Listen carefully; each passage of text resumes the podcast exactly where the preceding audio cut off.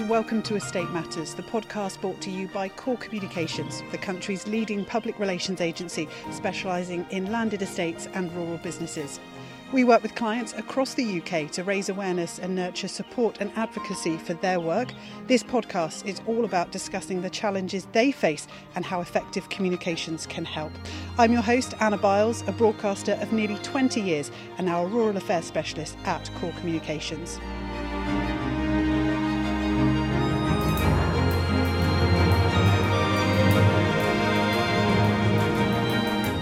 In this episode of Estate Matters, we're joined by Paul Osborne. Paul is a landscape architect and urban designer with more than 20 years of experience in the industry. He leads the urban and landscape design team at LHC Design and is passionate about sustainable placemaking and master planning. Welcome to Estate Matters, Paul. Hello. Also joining us for this episode is Andrew Howard, senior consultant at KOR Communications, specialising in public affairs. Hello. Hi. In this episode, we'll be discussing the creation of new communities and how to communicate this over a long period of time.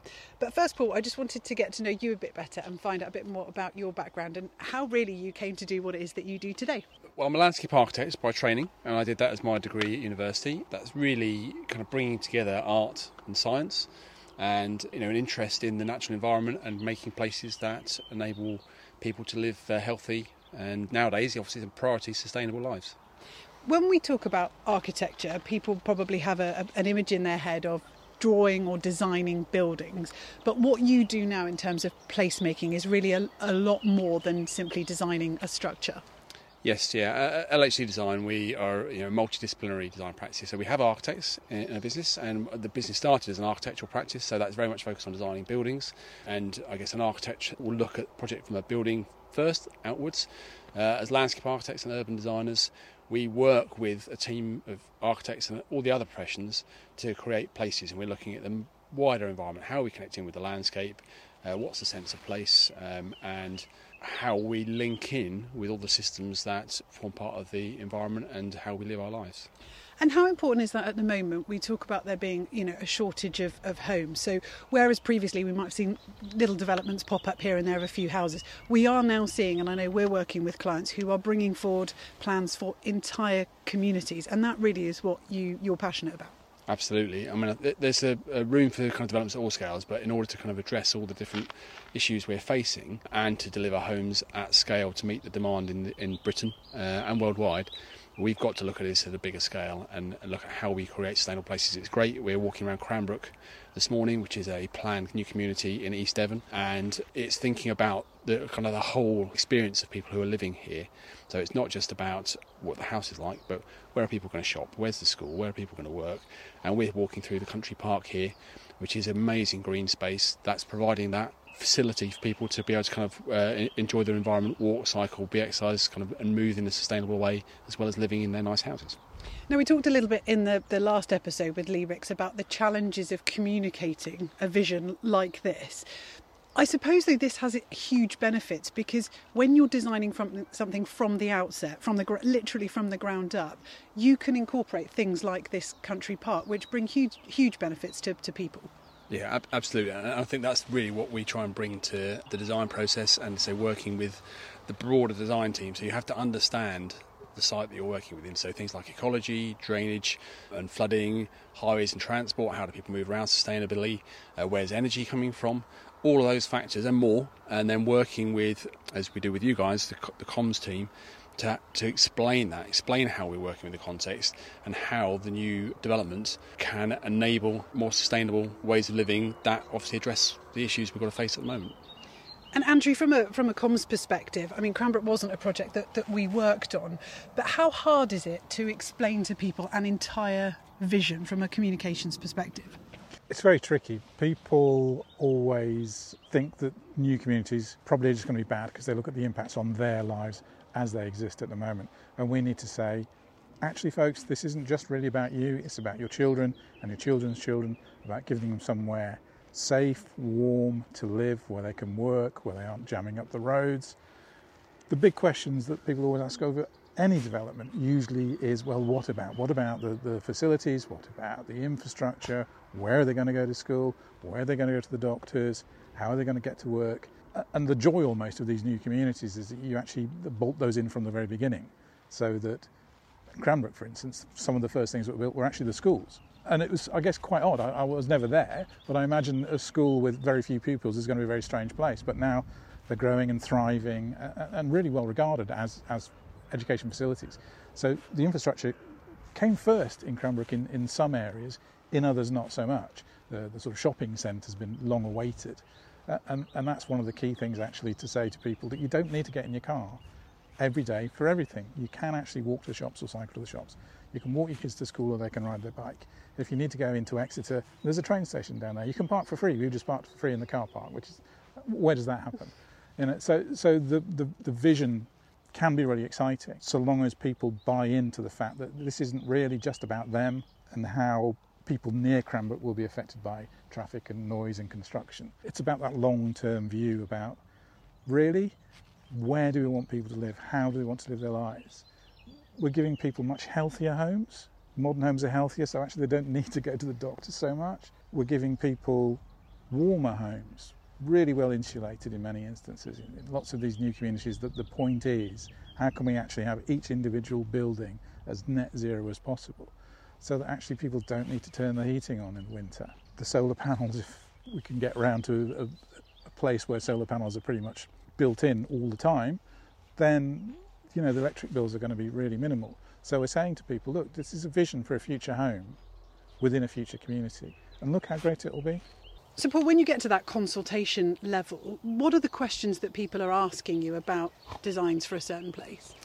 People are obviously, as we've touched on, uh, really interested in how the development might impact on their quality of life. But in- increasingly, people are much more aware about the kind of climate and biodiversity emergencies and are really interested in how the development will be tackling those issues. And specifically, we get asked a lot about uh, energy use and the design of new houses. Will they have solar panels, for example? And what's really good now is that the government uh, future home standard are coming in by 2025 all homes will have to comply, all new homes will have to comply with, with that standard. And that means that the energy use of those buildings is really reduced. They will be better insulated, they will have things like triple glazing, they will be either using uh, solar panels or air source heat pumps or other methods to generate energy that will reduce uh, the fuel use and reduce the bills for the owners. So that's brilliant, that's ticked off. And really, we don't have to worry about that and we can explain that to people the, the energy use from where people live and carbon emissions, only about 20% of that comes from the homes. The remainder comes from other things like transport, uh, food production, where food's coming from, uh, workplaces, and so on. So that's the other bit that we can tackle. And again, through sustainable, uh, thoughtful master planning, we can start to unlock some of those things. So, as we've discussed, if you can allow people to use more sustainable modes of transport, that will then reduce carbon emissions. If, if, people can walk or cycle where possible, or public transport, that all is positive. Uh, or if they can't, then you, you you can produce, you, you will need to we will need to provide things like EV charging points and, and, and those. But but really, you've got to look at the options that avoid car use first, because that there are other issues in relation to car use in such a, terms of congestion, the capacity of our roads do it. And then things like food production, obviously, we're kind of dependent on agricultural industry and food coming from uh, uh, abroad as well. If we can look at how we can design in spaces, either in private gardens or in public spaces, we're standing next to a small orchard here at Cranbrook, but also allotments. Design those into the, the to the place, and you enable people again who want to to be able to produce food uh, on site that has lots of benefits. It's a healthy activity. It's, it's all about being active. It's locally sourced food. You know where it's come from. It's going to be organic or, or, or, sustainable from that point of view. But it's also food on your doorstep, zero food miles, fresh as you can get, uh, and you know that's a really good benefit for the uh, the climate as well as for individuals. And Andrew, over the years, you've been doing this job. How have you seen the, the kinds of concerns and questions that people have at these consultation events or, or, whether they look at the plans online? How have those questions changed as people become more aware of the impacts of the climate emergency? People are much more interested in, in climate and biodiversity net gain. In transport solutions, uh, it used to be that everyone was just worried about people jamming up the roads with cars. Everyone seemed to think that everyone who was going to move into a new house would have four cars you can sort of talk to them, as we were saying earlier about railways and and uh, even in some areas we're working on trams, uh, repurposing old railway lines. I was looking at a, a, project the other day where someone's taken an old railway line and just made it into a super cycle highway, which is a great idea because it's just going to be flat and straight, as you know. So people are tending to think a little bit more more greener. and that's great because, as Paul said, you, have almost covered that off with future home standards. Any project we're working on now or starting to work on now, those homes will, by almost definition, be future home standard compliant. So yeah, we can talk about not just healthy homes, but then we talk about healthy lifestyles, which which gives you much more many more options. I think what Andrew said is really interesting point. It's really relevant. There's, there's a social equity issue in that if you design places that people are reliant on the car, then that's fine. If you are relatively well off and you've got a, uh, you know, you can afford a nice big house, you can afford to have uh, uh, you know, parking spaces for however many cars you need. But there are a lot of people who uh, aren't in that position, and uh, you know, lower paid workers. You've got a cost of living crisis as well. All these things that we've talked about address that issue as well. If you can provide ways that people can move around cheaply and sustainably, then that increases the, their ability to access services to kind of be part of the community. And that's a really fundamental part of being sustainable. It's not just about energy use, it's not just about biodiversity, it's about community and social equity as well. And these measures cut across all these things. If you create a sustainable place, it's got to be based around the community as much as around energy and around biodiversity. And Paul, I know we talked about you know architecture being about you know drawing pictures of, of structures. I suppose it's much harder to share a vision for how people will live. Uh, yes, it, it, can be, but I think, as Andrew was just saying, it, telling the story is the key part of that. What what will it be like in the future? And, and imagery can help with that. We we use hand drawn illustrations as well as computer generated images to really kind of explain and give sell that vision. And you've got to have that vision from the outset and build it in. And I, and I think the point is, in terms of communicating that with the existing communities who may have concerns, is is that, that story that we tell together is, is about explaining that vision, but also you know, there are issues people have concerns about. So listen to those and address them, but also explain how it helps. So, for example, we're working on a new community. Uh, it'll be a new garden village, about 1,500 dwellings in Gloucestershire. The existing villages that are immediately around the site have obviously got concerns because this is a big change in their, their situation. But those villages, at the moment, they have a very small primary school and a small um, kind of shop post office, which is great, which is better than some communities, but very limited. And actually, for the majority of their day to day requirements, those people have to rely on the car. Um, and so the car ownership in those uh, uh, communities, existing communities, is about twice the national average. Uh, that means if you're a young person, if you're an elderly person, can't get around so much, uh, there isn't a regular bus service, you're kind of trapped in that community other than by car. But what we are explaining through the vision is that there are lots of positive benefits. The scheme will provide uh, lots of new green spaces, uh, uh, accessible parks, there will be a new shop, there will be a new primary school, but also, more importantly, um, those communities at the moment are totally reliant on the car. If they want to go to uh, a main shop or secondary school or there's a railway station, there's a mainline railway station less than two miles from the site, they have really got to get in the car. An existing A road, railway station, and motorway all form a barrier between where they live and these facilities our scheme uh, will enable a really direct pedestrian walking cycling connection to be put in with a new bridge going over these barriers. So people will be able to walk or cycle to the station and it's literally a 10 minute walk. And like we have here at cranbrook you know, we can see the benefit of that. For people living here you can go and get to the train. So it allows a lot more flexibility for where they can go and work in the future but also they can then have this life in a community where you have all those facilities on tap. And that's the existing community as well as the future residents. So being able to explain that, articulate it, and the people in the community still will, will hate it and say, "I really don't want to uh, have that development."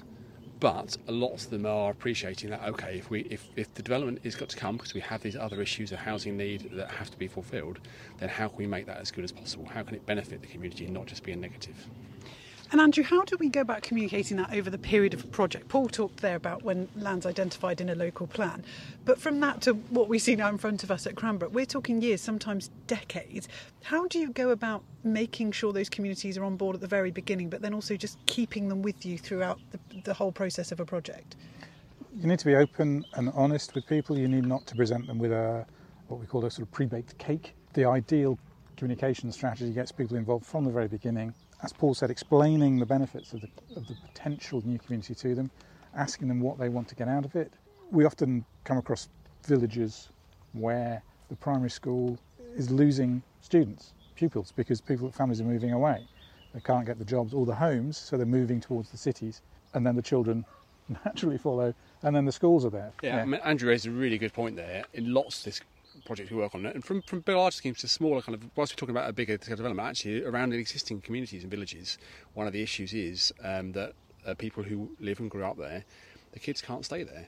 Or for older people, they haven't got housing that they can move into that's appropriate for kind of uh, uh, later life needs.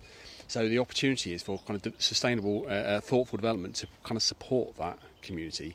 And again, working with those people, kind of talking to each to them, uh, you know, together, talking to the parish council, talking to uh, residents, finding out what those needs are is really helpful. We've got a scheme we're working on in North Devon at the moment where there's a huge pressure on housing through holiday homes, second homes, and there's really strong feedback. We had a consultation session uh, last week with stakeholders, and that included four different community land trusts that are looking to build their own developments in these communities. These are small, kind of 10 to 15 homes. We're looking at a scheme that provide 100 homes in an infill site in the community, and that will provide 50 affordable homes there that will enable some of these people who can't buy a house, can't stay within their uh, uh area there, where their families are, to remain in the communities and benefit then from that network of support. The kind of people, their friends and families.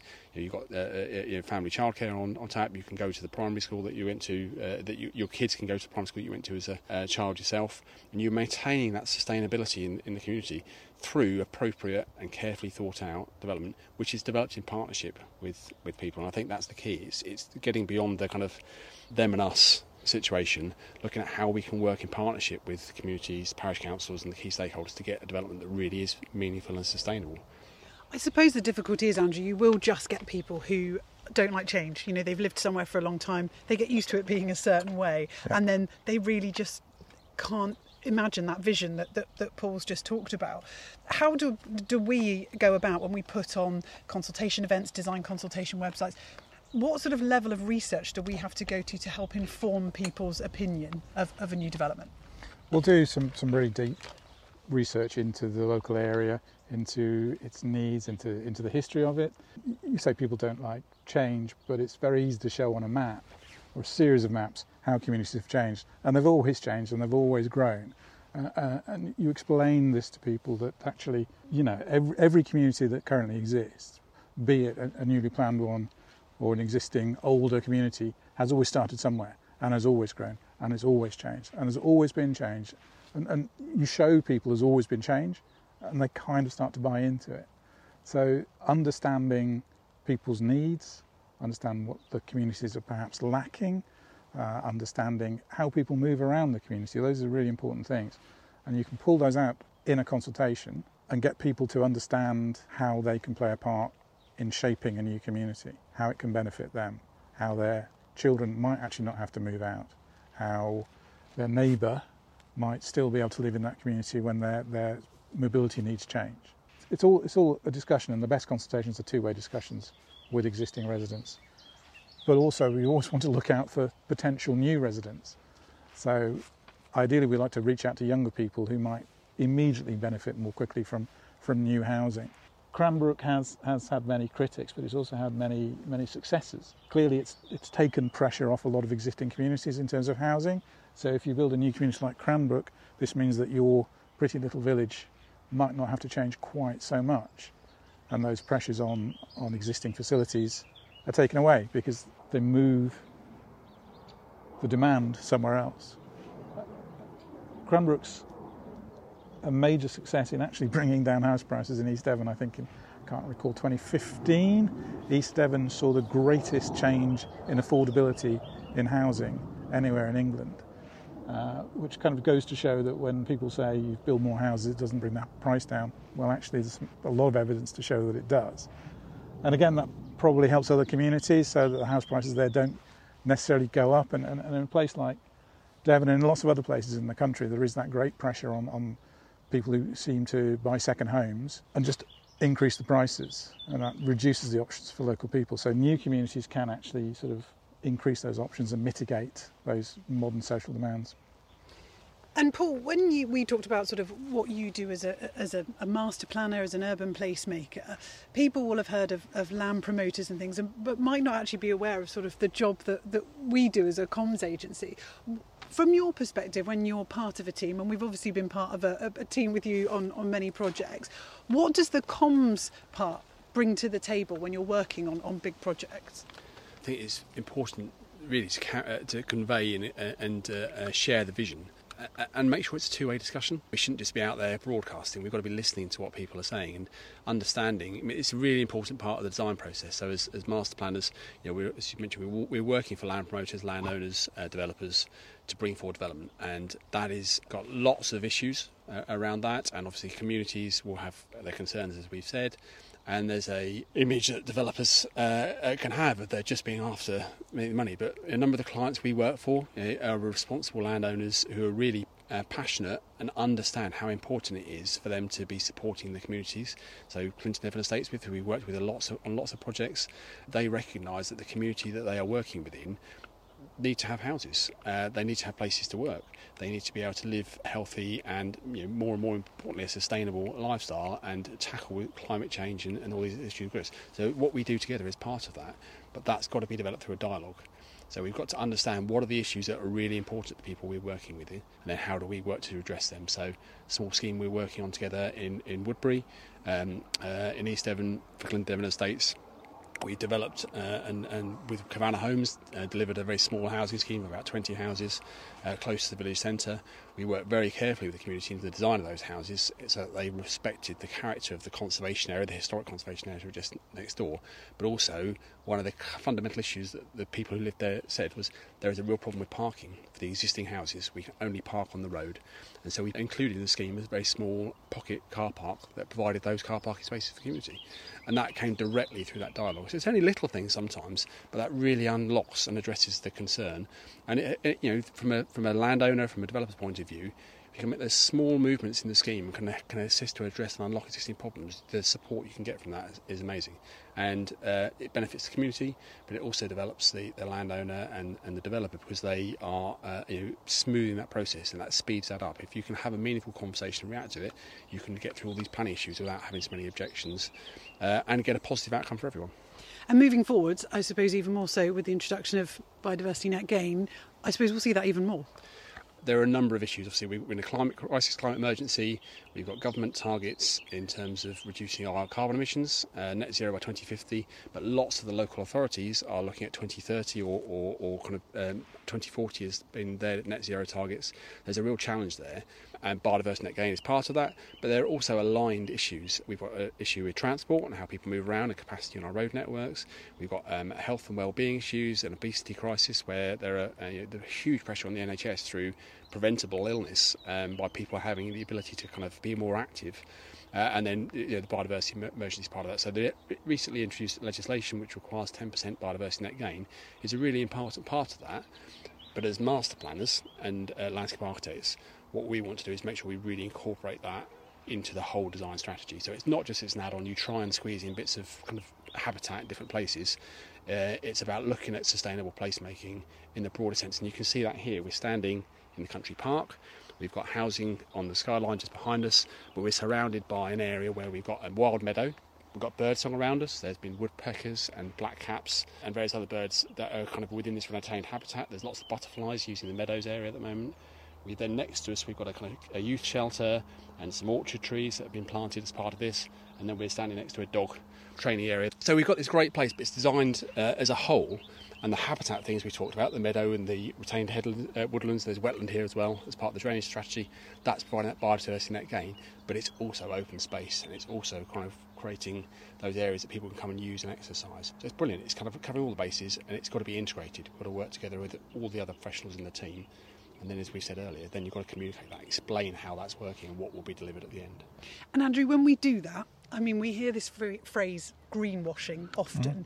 But when we're talking about it in the, in the way Paul's just described, these are these are legitimate, you know, ways of Im- improving biodiversity. How do we do that and communicate that with it, with people, with communities, without being accused of greenwashing?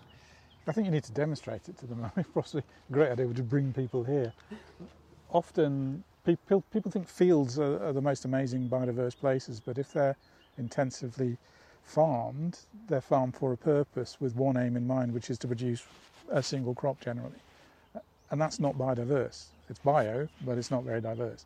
So it is possible to, to bluntly take away half of that for housing and with the other half create something that is genuinely biodiverse, way more biodiverse than some sort of mono agriculture area. So, you know, it's possible you can show them bring them here. Yeah, be great. I mean, you can hear it. The, as Paul said, you can hear the birds. The butterflies are, are incredible. You may have also heard the planes and the trains. So, I mean, a community like this, Paul, is so well positioned because, as you say, we've got the housing. Some of the infrastructure was here. The airport was always nearby, but they've created a new station. But to walk between the housing and the station, you walk through this amazing area. Absolutely. And I think what you've kind of touched on there is that one of the key things when you're looking at where new communities are located is about that connectivity and you don't just plonk it in the middle of, of nowhere without any uh, uh, network that you can join into. So this uh, decision to place Cranbrook here was a very clever one by the East Devon, East Devon planners. We've got the train line next door to it, as you say, there's new trains being delivered. You've got a really good road network as well, we're not far from uh, the M5 motorway. Uh, and then we've got the airport on doorstep as well, but also there's a series of kind of industrial business parks around here as well. So there are places for people to work as well. And the connections between Cranbrook and those uh, are, are being really well thought out as well. So there's cycle routes and bus connections so that people who work here again don't have to rely on the car. There are other options that people can use. And I think one of the things that we kind of quite often people are really concerned about with new development is about the increase in car traffic. But if you can plan in those sustainable uh, active transport or public transport connections from the outset, that gives people the option. And, and a lot of the problem that's been with development post war is that it's really been embedded around the car. And you have to, you know, if you're living in those communities, you have got no choice but to use a car, similar to the, the communities we talked about in Gloucestershire earlier. If you can design in those other options, there will still be people who choose to use the car or have to use the car because they've got mobility issues but you enable the people who have a choice to choose those more sustainable routes. And if you can do that, then, as we said previously, there are lots of other benefits. There's health and well-being benefits. There are um, benefits in terms of carbon emissions, and it, it, also has a community benefit because those people are out and about in the street and mixing. You're seeing other people. You get to know your neighbours because you're moving through those places. So it's really good. Again, it's about joined up thinking, about making sure you make those connections and build them in at the outset. And I think again that's what we do as a team working with yourselves and working with all the other consultants, particularly kind of in this instance the transport planners, is you look at from the outset how are people going to move around? What are the existing barriers, the issues that people have to movement? How do we design that in? And if you do that at the start, you can also do it in a way that minimises the cost to the landowner and developer. So you can do it in a really efficient way. That means you're not trying to retrofit things later on, which costs a lot more than designing it from the start. Paul Osborne from LHC Design and Andrew Howard from KOR, thank you for joining us on Estate Matters. If your estate or rural business would benefit from communication support and reputation management, or if you'd like to discuss a project that requires the specialist stakeholder engagement and consultation that we've discussed today, please contact us via our website, corepr.co.uk.